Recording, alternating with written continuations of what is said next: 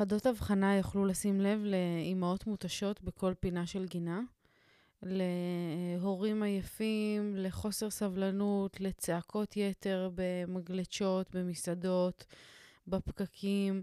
כולם כאילו עצבניים יותר באוגוסט. ובתור אה, אישה מבוגרת היום, בתור אימא, אני מצליחה להבין למה זה ככה.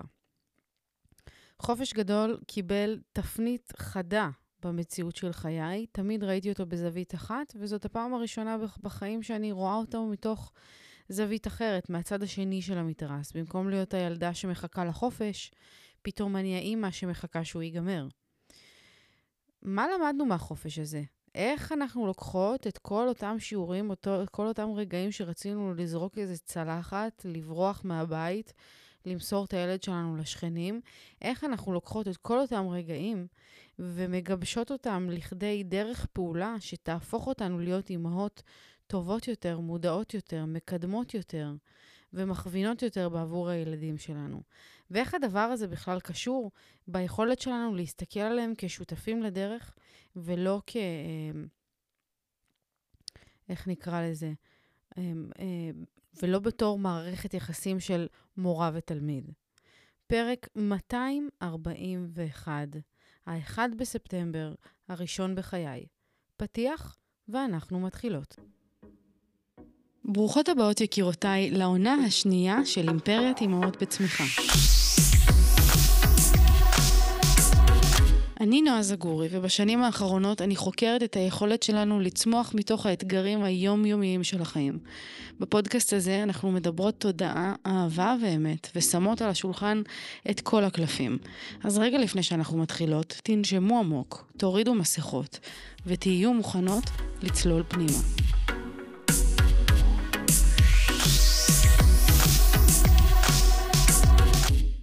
אנחנו בעיצומו של החופש הגדול. בעיצומו, כשאני אומרת בעיצומו, אני מתכוונת ממש בסופו.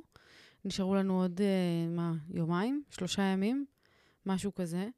והרבה מסקנות ותהיות ו...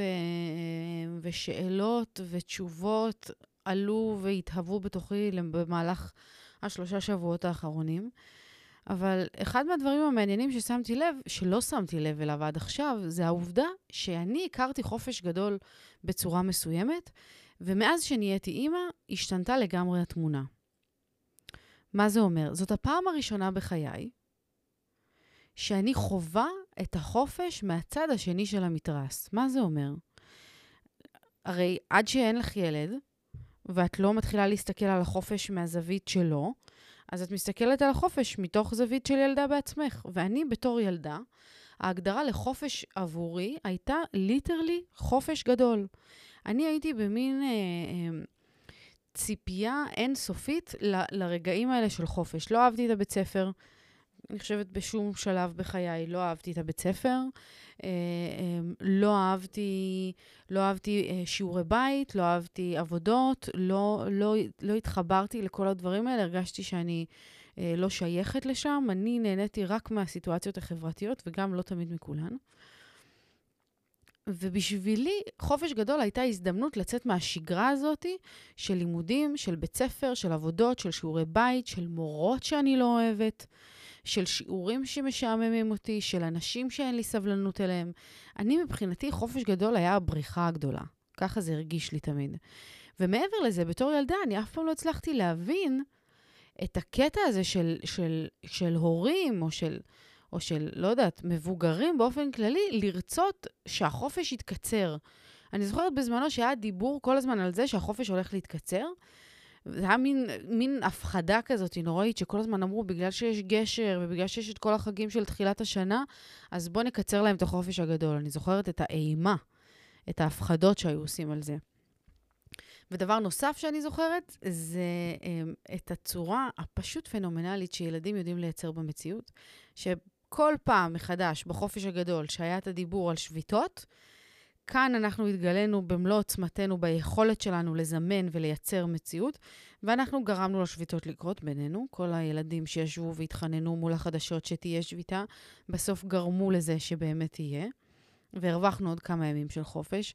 אבל אני למעשה אף פעם לא הבנתי, ואפילו גם, גם קצת כעסתי, על כל אותם הורים ומבוגרים שרוצים שהחופש יתקצר. כאילו, לא הצלחתי להבין את הראש המעוות שעומד מאחורי הדבר הזה. למה לכם להתנגד לחופש? מי הפסיכופת שירצה לקצר את החופש? מה יוצא לו מזה? לא הצלחתי להבין את הדבר הזה, ממש. אבל מאז שסיימתי את הבית ספר, עברו כמה שנים טובות, 11 שנים ליתר דיוק, והחיים עצמם הפכו לאיזשהו חופש גדול, ארוך ומתמשך, שבו את קובעת את הלו"ז שלך, ואת מחליטה מי האנשים שיהיו בחיים שלך, ואת מחליטה מה תלמדי, אם תלמדי, מה תעבדי, אם תעבדי, את מחליטה את הכל. את מחליטה מה יקיף אותך, איפה תגורי, כאילו כל הבחירה היא בידיים שלך. זה החופש הזה שכל הזמן, כל הזמן הייתי כמהה אליו. אבל עם המודעות שיש לי היום, אני יודעת להגיד שלחופש יש מחיר מאוד גבוה שאני נאלצתי לשת... לשלם לאורך השנים. שאני גם יודעת שהרבה מאוד אנשים משלמים את המחיר הזה בעצמם, מבלי באמת תמיד להיות מודעים אליו. המחיר שאני שילמתי היה מחיר של הססנות, של אה, אי-ודאות מאוד רציני, של חוסר ביטחון בנוגע למי אני, מה אני, לאן אני הולכת, מה אני מכוונת. כי מתוך כל המקום הזה, אה, מתוך כל המרחב הזה של האין סוף, מתוך כל האפשרויות בחירה הבלתי מוגבלות של היכולת שלי לקבל החלטות לבד,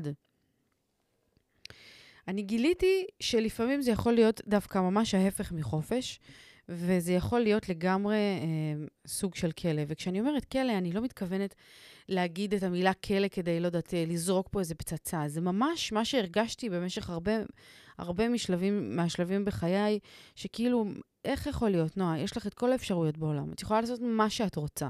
גם גדלתי בבית, באמת, אימא שלי אפשרה לי להיות ולא להיות כל מה שרציתי להיות. ואחרי זה הבן זוג שלי, מיכו, גם הוא אפשר לי את הדברים האלה.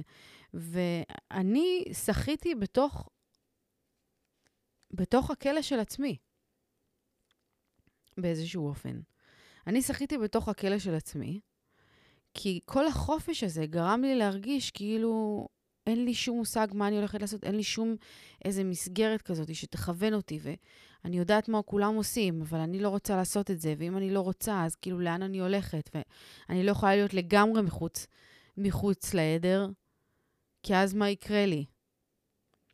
כל מיני תהיות כאלה של ילדה שהתגבשו ונהיו תהיות, תהיות של אישה. את כאילו מסיימת תיכון, סבבה, ילדה. אבל אז מגיע הצבא, ואת מסיימת את הצבא, ואת כבר בת 20. ואז את אומרת, טוב, עכשיו אני בחופש, אה, עכשיו אני חוסכת כסף, ואז אני אטוס לעבוד. ולטייל, סבבה. חזרת מהטיול, מה עכשיו? מה עכשיו? מה את הולכת לעשות? במה תעבדי? מה תלמדי? האם אה, מיכו זה הבן זוג שלי לכל החיים, או שיש משהו אחר, או מישהו אחר טוב יותר שממתין לי? אולי הצורה הזאת של זוגיות בצורה הזאת לא באמת מתאימה לי. הרי אני בן אדם חופשי, אני לא, מעולם לא הייתי כבולה לבן זוג אחד, תמיד אני הייתי אה, אה, מתקדמת מהר, הולכת מ... לא נשארת במקום שעכשיו מספיק שלא יהיה לי טוב כמה שעות ואני ממשיכה הלאה. זה היה הבן אדם שאני. ועכשיו, איפה אני אגור? למה דווקא שם?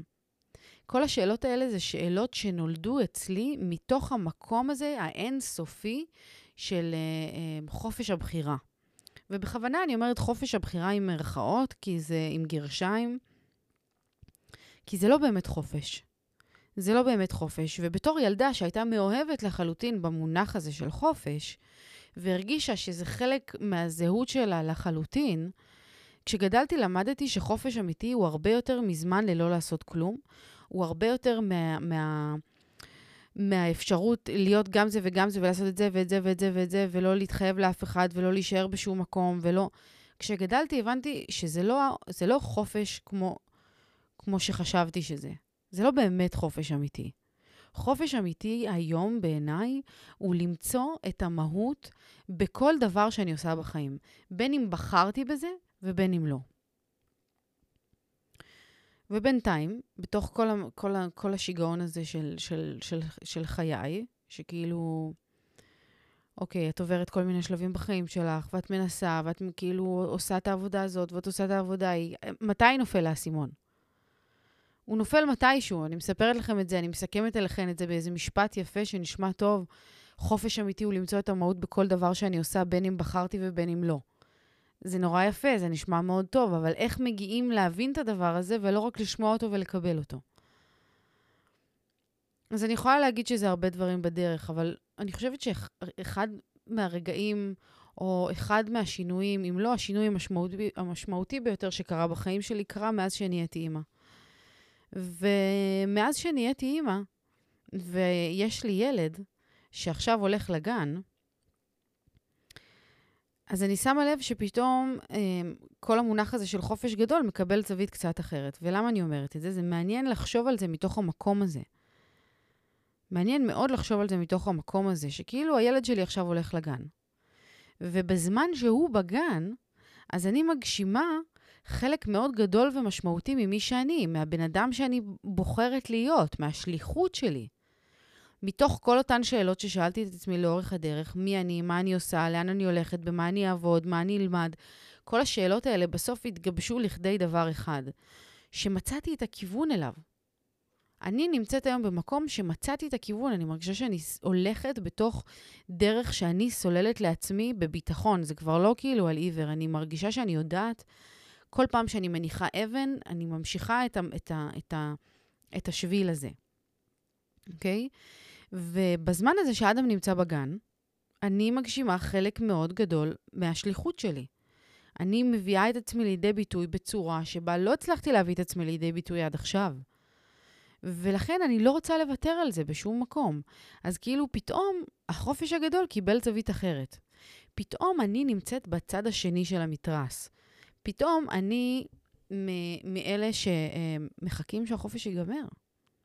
פתאום אני מההורים האלה, ההזויים והמטורפים, כמו שאתם זוכרות שדיברתי עליהם בתחילה, עם הראש המעוות, שרק מחכים שהחופש הגדול ייגמר ושנוכל לחזור לשגרה.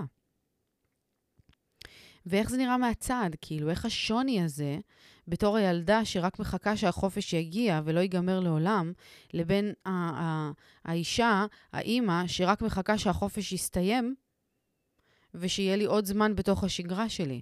אז האמת ש... השוני הוא כל כך מהותי עד כדי שהמציאות היא די מכוערת. ולמה אני אומרת את זה?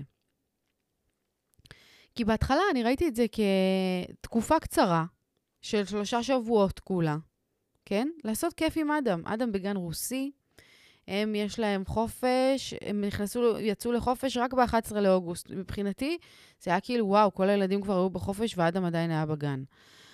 נשאר לי שלושה שבועות, פחות משלושה שבועות. אמרתי לעצמי, בואנה, זה קטן עליי, אני הייתי עם אדם שנה, שנה וחצי בבית. כל אלה שבלחץ מהחופש, אני לא מבינה, כאילו, אני, אצלי זה יעבור צ'יפס. בוודאות. אבל כל יום שעבר, אני ממש התגליתי במערומיי. מה זה אומר? הסבלנות שלי התקצרה, הנחמדות שלי נעלמה, היכולת שלי לראות את הטוב שבדבר, ולא להיסחף לתוך גל של התבכיינות וקיטורים, אה, אה, פשוט התפיידה מהשטח, ואני, יקירותיי, הצטרפתי לעדר. שדרך אגב, אולי הוא לא לגמרי מבין שהוא עדר, אבל מה שנשמע כמו עדר ונראה כמו עדר, זה כנראה עדר, אוקיי? עדר של הורים מותשים ומיואשים שרק מחכים שהשטות הזאת תסתיים, שמתבאסים על עוד יום בחסות אוגוסט, שמיצו את החום ומיצו את הג'ימבורי, ומיצו את הבריכות ואת הפינות ליטוף ואת הבמבה שמאוכל כל המושב האחורי, מיצו לגמרי את כל אותם דברים. ואני מבינה אותם, כי אני אחת מאלה. אני אחת מאלה שכל האוטו שלה נראה כמו לא יודעת מה, כמו איזה, כמו איזה, כמו איזה סניף של, של, של, של, של, לא יודעת, של בריכה ציבורית עם מים וריח של עובש ומוצצים כאילו זרוקים ובמבה ופירורים בתוך הכיסא שאי אפשר להוציא אותם. אני אחת מהאנשים האלה, ואני מותשת מהשיגעונות של גיל שנות... שנתיים הנורא. יש ממש מושג כזה שאני נחשפתי אליו, והוא אמיתי, ואדם עכשיו בן שנה ושמונה, והוא כבר ממש שם את, את רגלו בתוך המשבר הבלתי נסבל הזה. אני מותשת מהבכי הבלתי פוסק על דברים אידיוטיים ברמות שכאילו אי אפשר לדמיין. כמו איך אני פתחתי, באיזה זווית פתחתי לו את הבננה, או איך אני העזתי להאכיל אותו בעצמי, או למה נראה לי שאני פתחתי את הברז ולא הוא, או כל דבר לא נורמלי אחר שאנחנו כאילו לא מצליחות להבין אותו ולהשתגע מהדרך שבה הם כאילו הופכים את הדברים לדרמטיים לגמרי. ואני צריכה להתמודד עם הדבר הזה לאורך יום שלם עכשיו. לא רק מ-5 עד uh, 8 בערב, שהוא הולך לישון. אני צריכה להתמודד עם זה מהרגע שהוא קם, שזה יכול להיות גם ב-6, עד הרגע שהוא הולך לישון, שזה יכול להיות גם ב-9.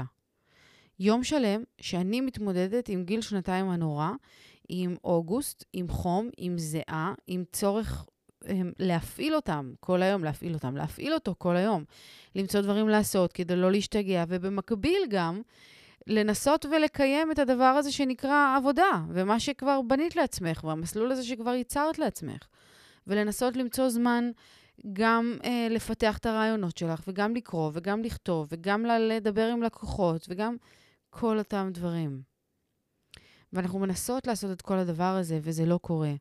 ואז נשרפים הפיוזים, וברגעים מסוימים אני מצאתי את עצמי שאני מאבדת את עצמי לדעת. והיה, והיה יום אחד ספציפי שאיבדתי את עצמי לגמרי, ומה שמצחיק זה שבאותו בוקר מיכו אמר לי, יואו, איך את מצליחה לשמור על כזה אורך רוח וסבלנות? אני מקנא בך, אני לא מבין מה את עושה, שאני לא עושה, שאת לא משתגעת כשהוא נכנס לאמוק של בכי. אני לא מבין, נועה, באמת, כאילו, איזה תעצומות נפש. ובמילים הכי יהירות ומתנשאות שהיו לי באותו רגע בלקסיקון, אני בחרתי להגיד לו, אני מזכירה לעצמי שזאת השליחות שלי ואני משמשת לו דוגמה, ואני נושמת עמוק ואני יורדת לגובה שלו ואני מבקשת ממנו חיבוק והוא מביא לי. וסבלנות זה המפתח, מיכו. סבלנות זה המפתח, אנחנו מסוגלים לעשות את זה. אמ, זה, זה התפקיד שלנו. לא, לא, לא, לא, לא, לא, לא. זה היה בנסיעה לעבודה.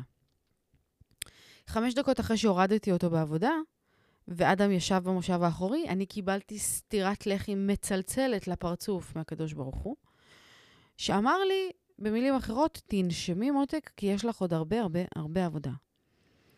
ואדם היה ביום בלתי נסבל, ממש ככה. כל דבר עצבן אותו, הוא לא היה מרוצה משום דבר, ואני בנוסף לכל התענוג הזה הייתי גם עייפה בטירוף, מתאפצת בנהיגה, כאילו אני עכשיו בשמירה בש"ג בחתמר יהודה בשנת 2019. ככה הרגשתי עייפה. ובאיזשהו שלב של היום, כשאחרי שאני ניסיתי להירדם לתוך איזה משחק עם אדם, והוא אומר לי, אמא קומי, אמא קומי, ובוכה לסירוגין על כל מיני דברים. ירדנו למטה וניסיתי לחמם לו אוכל. ממש, אני אומרת ניסיתי, כי ניסיתי, וזה לא עבד. שום דבר הוא לא רצה. הוא לא רצה לאכול את זה ולא רצה את זה, הוא רצה רק זיתים, או רק פרי, או רק זיבי. ואני הרגשתי באותו רגע שכל מה שהוא רוצה לעשות זה להטריף אותי, ואני, כמו אימא נהדרת, הוטרפתי. הוטרפתי. מצאתי את עצמי מרימה עליו את הכל בכל מיני סיטואציות שונות, ולא רק מרימה את הכל כאילו בקטע של צועקת, אלא בקטע של משתגעת. לא, לא, כאילו, הכוונה של משתגעת זה לא עכשיו צורחת ומשתוללת, אבל כאילו כל צעקה שאת משחררת, או כל פעם שאת מרימה את הקול שלך, את כאילו תופסת את עצמך, את יודעת שאת לא אמורה לצעוק, את יודעת שכאילו את לא אמורה להגיב ככה, אבל את לא מצליחה לשלוט בזה. ואת כבר מותשת, ואת אומרת, די, שחרר אותי. כאילו, את אומרת מין מילים כאלה של, הוא ילד, הוא, מה זה ילד? הוא תינוק. מה זה שחרר אותי? מה, הוא מבין מה זה אומר שחרר אותי? הוא לא מבין. המוח שלך מבין את זה, אבל הפה שלך לא שולט במה שאת אומרת, לא שולט. ואני הרגשתי כאילו איך הפתיל שלי הולך ומתקצר, ואני מנסה באופן לא מודע, כאילו להחזיר לו באותו מטבע. כאילו הוא איש מבוגר שעושה לי דווקא, כן? ואני, אה, אה, ואני מנסה להחזיר לו באותה צורה, להיות לא נחמדה, להיות עצבנית, להיות ככה, כאילו באמת הוא מבין אותי וזה, וזה, וזה עובד באיזשהו אופן. ומתישהו פשוט התחלתי לבכות מייאוש. ממש התחלתי לבכות מייאוש, אני זוכרת שגיא עמד שם, אח שלי, שלגיא יש אורך רוח באמת, אנחנו יכולים ללמוד ממנו, או להרוג אותו. אבל לגיא יש אורך רוח, ואני הייתי צריכה עזרה עם האדם, רק רציתי שיקחו, ייקח אותו ממני לעשר דקות. והוא היה בשלו, בעניינים שלו וזה, וגם יצאתי עליו, אמרתי לו, אתה לא רואה שאני צריכה עזרה? אתה לא ככה, אתה לא זה, טה טה טה טה טה, ואז כשהוא הלך התחלתי לבכות. ואיך שאני התחלתי לבכות, גם אדם התחיל לבכות. ואז עוד יותר נהייתי מתוסכלת, כי אמרתי לעצמי, כוס הומו, אני אפילו לא יכולה לבכות בשקט. אמרתי לו, תן לי לבכות רגע. תן לי שנייה לבכות. ובאיזשהו שלב, פשוט ישבתי על הרצפה לידו, שנינו בוכים, סיטואציה מאוד מוזרה ומביכה, מזל שאף אחד לא נכנס. שנינו יושבים על הרצפה ובוכים, ואני, כאילו, פתאום אני מבינה את הסיטואציה ש, של מה זה ילד שרואה את אימא שלו בוכה. זו סיטואציה מאוד לא נעימה. אתה גם, אני חושבת, מתארת לעצמי שבתור כאילו ילד קטן כל כך, כאילו, מה, מה יכול לעבור לך בראש? עזבו, אני אפילו לא רוצה להיכנס לתוך... מה, מה עובר בראש לתינוק שרואה את אימא שלו בוכה? ילד בן שנה ושבע. ו... וברגעים האלה שישבנו שם על הרצפה וחיבקתי אותו, אז אמרתי לו, וניסיתי להסביר לו ממש במילים הכי... היחידות, ש... זה כאילו פשוט יצא ממני. ניסיתי להסביר לו שאנחנו שניים. אמרתי לו, אדם, אנחנו שניים פה. אנחנו צוות, אתה ואני. וכדי שכל הדבר הזה, כל המערך הזה של החיים שלנו, בין אם זה החופש עכשיו, ובין אם זה, לא יודעת מה, לאן שאנחנו נלך ומה שאנחנו נעשה, כדי שאנחנו נצליח לתפקד בעולם הזה כמו שצריך, כדי שהדברים יוכלו לקרות באמת, אנחנו חייבים לעבוד כצוות. אנחנו חייבים שהדבר הזה בינינו, ביני לבינך, יהיה ברמה של שותפים. אנחנו חייבים לשתף פעולה. ואני אומרת לכם, כאילו אמרתי את זה, זה נשמע כאילו אתם, כאילו איזה, לא יודעת, איזה שיח מונפץ. זה שיח אמיתי, שיכול להיות שהיה נשמע קצת יותר מקורטע עם כל הבכי, ויכול להיות שהייתה שם נזלת שנמרחה, אבל זה דברים שנאמרו. ובתוך תוכי אני מאמינה שגם אם אנחנו לא רואות את התוצאות של המילים שלנו ברגע האמת, הנשמה שומעת. הנשמה שלהם שומעת והיא מתחילה לאבד את הדבר. והיום הזה היה רגע חשוב מאוד במסע שלי, ואני סיכמתי אותו בכמה מילים שכתבתי לעצמי בשיחת וואטסאפ. אה, יש לי וואטסאפ שלי עם עצמי, כבר סיפרתי לכם את זה, וכתבתי שם, כתבתי שם כמה מילים שעלו לי בסוף היום, ואני חושבת שאפילו העליתי את זה לסטורי. רשמתי, היום היה לי יום מאתגר, ובכל זאת היו רגעים מקסימים של אהבה שבהם התעליתי מעל עצמי, וראיתי את השליחות שלי בתוך העשייה והקושי. לא היו מספיק רגעים כאלה, אבל היו, ואני מוקירה עליהם תודה. זאת הזדמנות טובה להודות גם על הקושי ועל כל מה שלא הלך כמו שציפיתי שילך. תודה על ההזדמנות לראות את עצמי כמי שאני לא רוצה להיות.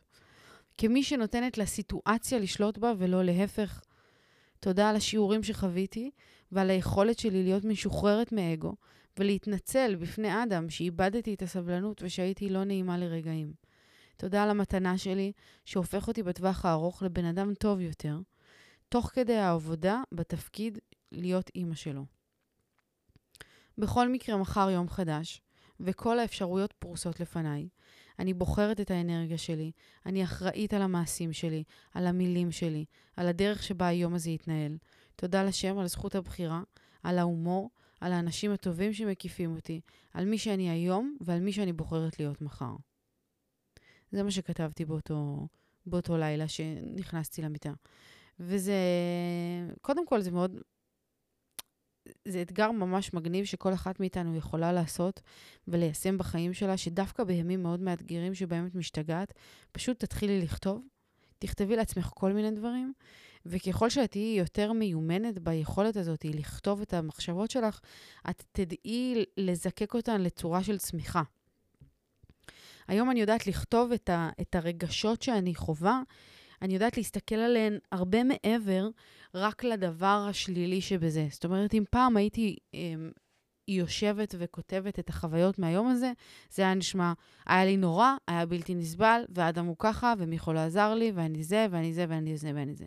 אבל ככל שהזמן עובר, אנחנו ממש למדות לעשות את זה טוב יותר, להסתכל ולראות מה למדנו מתוך הסיטואציה הזאת, ולא רק את הקיטורים ואת הרע ואת הרפש שיש בתוך זה.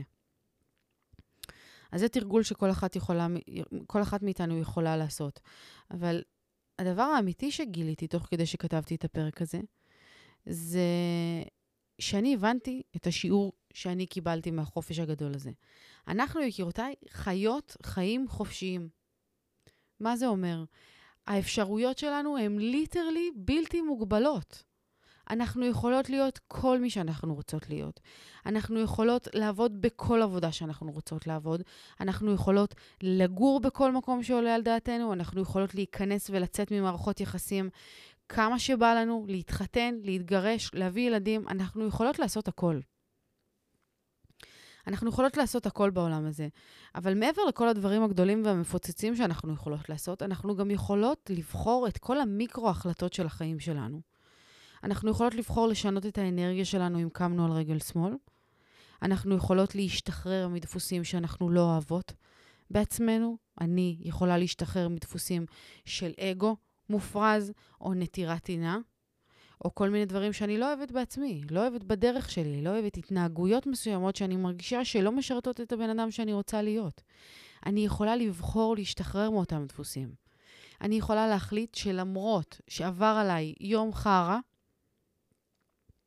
אני לא לוקחת אותו למחר, ואני לא מעבירה אותו לאף בן אדם בדרך, אני יכולה לקחת את ההחלטה הזאת. אני יכולה להחליט לבקש סליחה מהילד שלי אם התנהגתי בצורה שלא תואמת את הבן אדם שאני רוצה להיות. וזה משהו שחסר אמ, להורים שלנו. חסר לדור שלפנינו היכולת להסתכל על הילדים שלהם בתור אה, אה, שותפים לדרך באיזשהו אופן, לבוא ולהגיד, אה, סליחה שהתנהגתי ככה וככה, סליחה ש... או אתה יודע מה, למדתי ממך ככה וככה. אנחנו, יש לנו את היכולת לעשות את הדברים האלה. אני יכולה להחליט להשתפר כל יום בחיים שלי. גם, דרך אגב, אם השינוי הוא כל כך מינורי, שאף אחד חוץ ממני לא ישים לב אליו, עדיין אני יכולה לבחור להשתפר בצורה כל כך קטנה בחיים שלי. בצורה כל כך כאילו אה, אה, לא מורגשת. אני יכולה לבחור את השינוי הזה, אני יכולה לבחור את העוצמה שלו ואת התדירות שלו. ההחלטה היא לגמרי בידיים שלי. ההחלטה היא לגמרי בידיים שלנו מה לעשות עם, ה, עם, ה, עם, עם הצורך הבסיסי הזה של לצמוח ולגדול. וזה חופש אמיתי, יקירותיי, לבחור ולקבל את האחריות על הבחירות שלנו. לקבל את האחריות על הבחירות שלנו. השיחה שלי עם, אגב, עם אה, אדם, דרך אגב, כשבכיתי על הרצפה ומלמלתי כל מיני מילים שבורות על שותפות וצוות וחברות וכולי וכולי, חלחלה לו קצת, אני חייבת להגיד. יש מי שיטענו שמדובר במצבי רוח של ילדים, ושזה יום אסל, יום באסל, ויכול להיות שפשוט הוא היה ביום כזה. יום טוב, יומיים, שלושה, ארבעה ימים כאלה. אבל אני רוצה להאמין שהנשמה שלו שמעה את הנשמה שלי. אני ממש רוצה להאמין בזה, שהנשמה שלו שמעה את הנשמה שלי, שהיא הבינה את המסר. ובתוך האתגר המאוד גדול שהיא נמצאת בו, דרך אגב, הנשמה של האדם, של להיות יצור חדש בתוך העולם הזה, שלא יודע ולא מבין, וצריך לבנות לעצמו איזה שהם, איזה, ש, איזה, ש, איזה שהם כאילו כללי התנהגות, הוא לא יודע עדיין. כאילו, פתאום כשאני חושבת על זה, אני מבינה, בואנה, איזה אתגר יש לנשמה הזאת, להתחיל הכל מההתחלה, כאילו, מחדש. בעולם שבו כולם אומרים לך מה לעשות, ואתה לא יכול להחליט שום דבר לבד, ואתה צריך כאילו להתיישר לפי כללים מסוימים. אתה מגיע לתוך עולם מוגמר, הרי, כביכול מוגמר במרכאות. וזה אתגר ממש רציני. ו... אמ, אני רוצה להאמין שהנשמה שלו הבינה את המסר, ובתוך האתגר שלה, היא עושה את מירב המאמצים כדי להקשיב ל, ל, לבקשה שלי, שנהיה יותר שותפים, ושנסתכל אחד על השנייה יותר כצוות. ואם היום אתה חלש, אז אני פה בשבילך, ואם היום אני חלשה, אז אתה פה בשבילי. זה מסרים מאוד גבוהים להעביר. ואני עדיין מרגישה שהנשמה הזאת, אה, אה, שהנשמה שנמצאת בתוך אדם, קיבלה את המסר, לאט לאט, גם אם, כמו שאמרנו קודם, השינוי הוא מינורי והצמיחה היא מאוד קטנה, אני מרגישה שהיא קורית. אני מרגישה שהיא קורית, וכשותפה שלו לדרך, אני יכולה להגיד שכל מה שנותר לי לעשות, זה להזכיר לו את זה מדי פעם. להזכיר לו מדי פעם, להכניס את השיח הזה על שותפות ועל חברות ועל עבודת צוות לשגרה שלנו, להתייחס אליו באמת כשותף, וזאת נקודה מאוד מעניינת שאני רוצה שאנחנו נדבר עליה. בזוגיות נורא קל לנו להסתכל על זה. נורא קל לי להסתכל על מיכו ולדבר עליו במונחים, לדבר עליו ואליו במונחים של שותף שלי. כי הוא השותף שלי לדרך. מעבר לזה שאנחנו אה, בני זוג וכל הדברים האלה, אנחנו קודם כל שותפים לדרך. החלטנו לצאת לדרך הזאת לפני כמה, שמונה שנים, להיות ביחד במסע הזה, לבחון גבולות, לנסות, לטוס, לטייל, להיות בכל מיני סיטואציות. בחרנו בשותפות הזאת, בחרנו אחד בשנייה, ובתוך מהלך השותפות הזאת אני נכנסת לנעליים שלו, אני שמה לב לדברים שהוא אוהב, לדברים שהוא לא אוהב, לדפוסים קיימים אצלו, לדברים שהוא צריך הכוונה בהם, לדברים שהוא מוביל בהם. אני שמה לב, זה הרבה יותר קל לנו להסתכל על הבני זוג שלנו כשותפים לחיים. אבל אם אני אשנה את המבט או את התפיסה, ואני אסתכל גם על אדם כשותף שלי, באמת ובתמים, באותה רמה, למרות שהוא תינוק, ואני אתחיל להיכנס לתוך הנעליים שלו, שהם במידה הרבה יותר קטנה, ואני אסתכל על המציאות מתוך הגובה שלו, שזה הרבה יותר נמוך. ברגע שאני אגיע או אקח את עצמי למימדים שלו, אני אוכל באמת, באמת, באמת להתייחס אליו כשותף. אני אשים לב לרגישויות שלו, ולאהבות שלו, ולשיגעונות שלו, ואני אפסיק להילחם בכל אותם דברים כאילו אני מורה בבית ספר. כאילו אני כמו אותן מורות שלא סבלתי בבית ספר. אלא אני אקבל את זה יותר, ואני אזרום עם זה יותר. ואני אנסה לבנות את הדרך שלנו בשילוב כל הייחודיות שלו. זאת אומרת, אני לא אלך דוך, דרך ישרה עם הילד שלי, ואני אומרת, ואני יודעת, ואני קובעת, ואני ככה, ואני ככה, ואני ככה. אלא אני אשלב בתוך המסע הזה אותו. מה הוא אוהב? מה מעניין אותו עכשיו? עכשיו מעניין אותו מים באופן חריג ביותר, מוגזם לגמרי, ברמה שהוא יכול לשבת על הכיור במטבח ובמשך 40 דקות לשפוך, למלא, לשפוך, למלא, לשפוך מים, להעיף. כאילו, זה בקטע כזה שמים אני יודעת שכאילו מלהיבים אותו ברמות, אז אני אשלב את זה בתוך היום. אז אני אוציא אותו החוצה לגינה, ואני אשטוף איתו את הגינה, ואני אתן לו להשפריץ מים, ואני אתן לו במקלחת, אני אביא לו כוסות, ואני אני אכניס את עצמי לתוך הנעליים שלו, אני אסתכל על המציאות דרך הנעליים שלו, זה מה שזה אומר להיות שותף. דבר נוסף מעניין שעלה לי מתוך כל המחשבות האלה, זה שכשתינוק נולד הוא חסר אונים, נכון? הוא לא יכול להתקיים בלעדינו. ממש ככה. ויכול להיות שהטבע הזה לימד אותנו ליצור או, או להתחבר למין עליונות כזאת שיש לנו על הילדים שלנו. כי עד שנהיינו אימהות, כל יצור שהיה תלותי בנו, ניפינו מהחיים שלנו, אוקיי? אם, אם יצאת עם מישהו שגילית שהוא תלותי בך, מהר מאוד העפת אותו מהחיים שלך. אני יכולה להעיד על עצמי. ברגעים הראשונים שיצאתי עם איזה בחור ופתאום הרגשתי שאני כל עולמו, ואין לו יותר מדי דברים בלעדיי, וכאילו, אם לא אני, אז מהר אני מעיפה אנשים כאלה, אין לי סבלנות. אז לא הבן זוג שלי, ולא חברות, וכנ"ל על אנשים רנדומליים שעוברים בדרך שלנו. אנחנו מעיפות אותם מהחיים, כי התלות הזאת היא, נטל. היא נטל, את לא רוצה את זה. אפילו בעלי חיים שאנחנו מגדלות בבית. אפילו הם לא באמת תלויים בנו להישרדות. כי הכלב שלך, למשל, את תפתחי לו את הדלת, את תוציאי אותו החוצה, תגידי לו ביי ביי, כלב, לך לך למקום אחר, והוא יצא מהבית, ויכול להיות שהוא יהיה עצוב, אבל הוא יגיע לאיזה חצר של מישהו אחר, ומישהו ייתן לו אוכל, והוא יעבור לשם, והוא ימשיך הלאה, והוא ישרוד, אוקיי? הוא ישרוד. אבל עם תינוק זה לא עובד ככה. תינוק זקוק לך, ברמה של הישרדות. והתפיסה הזאת יכולה מאוד לבלבל אותנו. כי אמנם הוא תלוי בי, אבל א' כל, זה זמני. את חייבת להכיר בזה שהתינוק שלך תלוי בך, אבל זה זמני בלבד, ולא רחוק היום שהוא יוכל להסתדר בלעדיי. ואני צריכה לשאול את עצמי, מה הכלים והמשאבים שאני נותנת לו, שאני מביאה לחיים שלו, עד שזה יקרה, עד הרגע שבו הוא יצא מהקן, יעוף מהקן וילך לדרך העצמאית שלו. כמה חזק ויציב הוא יהיה כשהוא יצא לאותה דרך. שאלות רציניות. מה האמונות והערכים שיובילו אותו כשהוא יצא מהקן, כשהוא יהיה בכוחות עצמו? מה הסיפור שהוא יספר לעצמו על עצמו?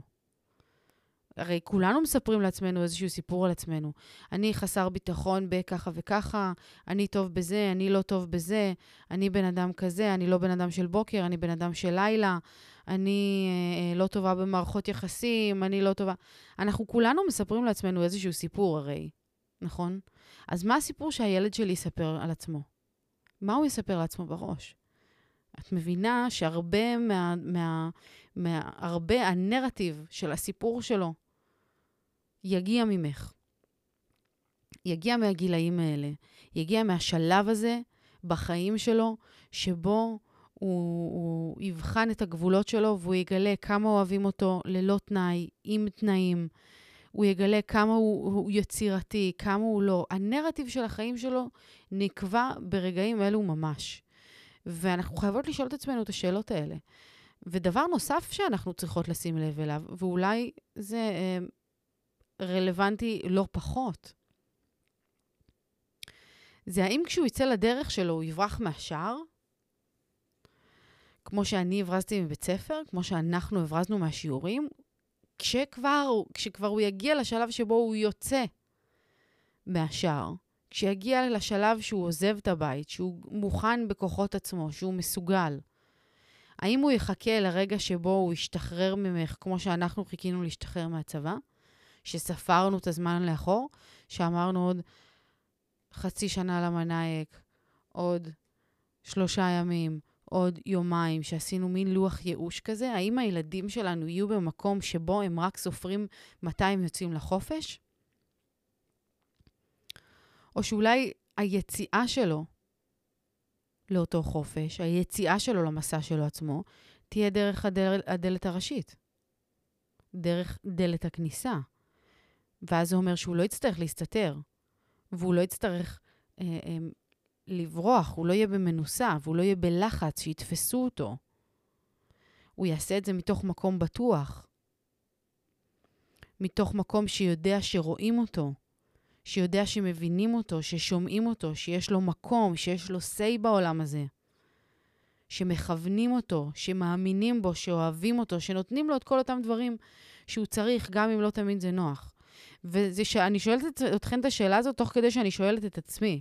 כאילו, המון פעמים לאורך הגידול של האדם, אני מוצאת את עצמי במקום שאני אומרת, יואו, נפל לך אסימון, אבל אם האסימון הזה נפל מאוחר מדי, אם נפל לך אסימון שנה ושבע מאוחר יותר ממה שהוא היה צריך ליפול, ועכשיו אדם יש לו איזו שריטה בככה וככה. והוא נתפסה לו איזושהי אמונה של ככה וככה. זה בלתי נשלט, כאילו, אני מרגישה שבתור אימהות, אני המון פעמים לא הבנתי את המקום הזה שמדברים על האיסורי מצפון שיש לנו בתור אימהות, כי אמרתי, אני אין לי איסורי מצפון, אני מרגישה שאני אימא נהדרת וכולי וכולי. אבל ככל שאני בצמיחה דווקא, ככל שאני שואלת את עצמי שאלות ומתמודדת עם דברים, אז האיסורי מצפון, ואני אומרת את זה באמת במרכאות, כי זה לא דבר רע, זה דבר מעצים, הם, הם, הם גדלים ותופסים תאוצה. יחד איתם אני אומרת שעדיף מאוחר מאשר אף פעם. אני מבינה שכל שיעור שאני לומדת בדרך, אני אדע ליישם אותו למען אדם בצורה הרבה יותר טובה בחיים שלו ובחיים שלי ובחיים שלנו כצוות, אוקיי? Okay? כשאנחנו נסתכל על הדברים ככה, כשאני בוחרת להסתכל על אדם בתוך המקום הזה, ולקוות ולייחל ליום שבו הוא יצא לדרך שלו בעצמו, והוא יצא מהדלת הראשית, כמו שאמרנו, והוא לא יצטרך לברוח משום דבר, והוא לא יצטרך להסתיר שום דבר, והוא לא יצטרך להתנצל על שום דבר. כשאני יודעת שלשם אני מכוונת, אז אני מאמינה שהדרך כדי להגיע לשם היא שותפות, ולא חד-צדדיות. כי החופש הזה החופש הגדול הזה, הוא מבחינתי, הוא היה הראשון בחיי שחוויתי מהצד השני של המתרס. וקודם כל, אני חייבת להגיד לכן, יקירותיי, איזו זכות גדולה זאת, להיות מסוגלת לתעד אותו בצורה כזאת, כאילו ברמה של ממש ללמוד מסיטואציות קשות ומאתגרות שהיו, ועל אחת כמה וכמה לשתף איתכן את התיעוד הזה. כמו מיליוני אמהות ברחבי העולם, ה-1 בספטמבר הופך באופן רשמי לתאריך תחילת השנה עבורי, ואני מניחה שגם uh, להרבה מכן ששומעות והילד שלהן uh, מתחיל את הגן, או בדיוק uh, נכנס עכשיו, או משהו בסגנון. אני בוחרת, יקירותיי, להפוך את ה-1 בספטמבר הזה לנקודת מפנה בחיים שלי. כי הפיסות מידע האלה שהבאתי לכם עכשיו היו לא מגובשות אצלי בתוך הראש, ואני מרגישה שעצם התיעוד של הפרק הזה, היצירה שלו, גיבשה את הדברים האלה והפכה אותם למין, אה, אה, למין אה, איזשהו, איזשהו כיוון מרכזי, שאני יודעת שאני רוצה ללכת בתוכו, בתוך האימהות שלי. אני רוצה ללכת למקום שבו אני מסתכלת על הילד שלי כשותף שלי. כי אנחנו שותפים כצוות, שאנחנו חברי צוות, גם אני וגם מיכו וגם הוא, דרך אגב, משפחה בעיניי, הצורה הטובה ביותר להגדיר משפחה זה להגדיר אותה כצוות. צוות מנצח, שרואה אחד את השני, שמבין אחד את השני, ששומע אחד את השני, שמתווכח, שרב, שעושה את הכל, כן? אבל נמצא מתוך מקום של צמיחה. בעבודה קל לנו לראות את זה. אבל צוות טוב בעבודה זה צוות שיודע גם להעלות בעיות וגם להביא פתרונות, וגם להסתדר ברמה הבין-אישית, אחד עם השני, כדי להביא לתוצאות גדולות. אז ככה אני בוחרת להסתכל עכשיו מהרגע הזה שממש אני מרגישה שזה נשמע גדול ומפוצץ, אבל משתנים חיי עכשיו. זה באמת ה-1 בספטמבר, הראשון בחיי, אני מרגישה. בחיי החדשים. ואני נכנסת אליו עם איזשהו שינוי תפיסה בנוגע לאימהות שלי, בנוגע להורות שלי. אני הולכת להסתכל על אדם כשותף שלי לדרך, ואני אשתף גם אתכן, כמובן, בתוך כל, ה, בתוך כל המסע הזה, איך ולמה וכמה ואיך הדברים עובדים והכול. אבל מבחינת כיוון, אני מרגישה שגיבשתי איזשהו כיוון מאוד טוב ומאוד חזק, שייצור הרבה שקט וביטחון גם בתוך הילד שלי וגם בי כאימא וגם במסע שלי בהורות בכלל. אז אמ, זהו יקירותיי, אני שמחה מאוד מאוד מאוד שכל אחת ואחת מכן האזינה לפרק הזה. אני מתרגשת מהזכות לשתף איתכן את התובנות האלה. אתן מדהימות אותי, אני מתה על ההודעות שאתן כותבות, על השיתופים שאתן, שאתן מעבירות, על המידע שכל אחת מאיתנו סופגת בכל מיני מקומות שונים, דרך אגב. זה לא חייב להיות בפודקאסט הזה, זה לא חייב להיות בפודקאסט בכלל, אבל היכולת המדהימה שיש לכל אחת מאיתנו להעביר מידע הלאה. ולחזק אחת את השנייה ואחת את, את, כל, את, כל, את כל העולם סביבה, היא יכולת שאנחנו לא יכולות לקחת אותה כמובן מאליו. אנחנו חייבות לתחזק אותה ולהוקיר עליה תודה, כי כל מילה, מספיקה מילה אחת שבן אדם שומע בתזמון מדויק בחיים שלו, שפותחת לו איזשהו תואר בתודעה, שפותחת לו איזשהו חלון בתוך ה mind, שמאפשר לו לגדול, לעלות קומה, לטפס, לאן שהוא צריך לטפס. הכל מדויק, יקירותיי, ואם הגעתן לפרק הזה, ואם שמעתן אותו עד הסוף, ואם אתן מרגישות שקיבלתן ממנו את מה שהייתן צריכות להעביר, לקבל, תעבירו אותו הלאה. אני אוהבת אתכן מאוד, ואנחנו ניפגש בפרק הבא. עד אז, שיהיה לנו 1 בספטמבר מדהים לנו ולילדים שלנו ולמסע שאנחנו עוברות פה. אלף נשיקות, יקירותיי. צ'או.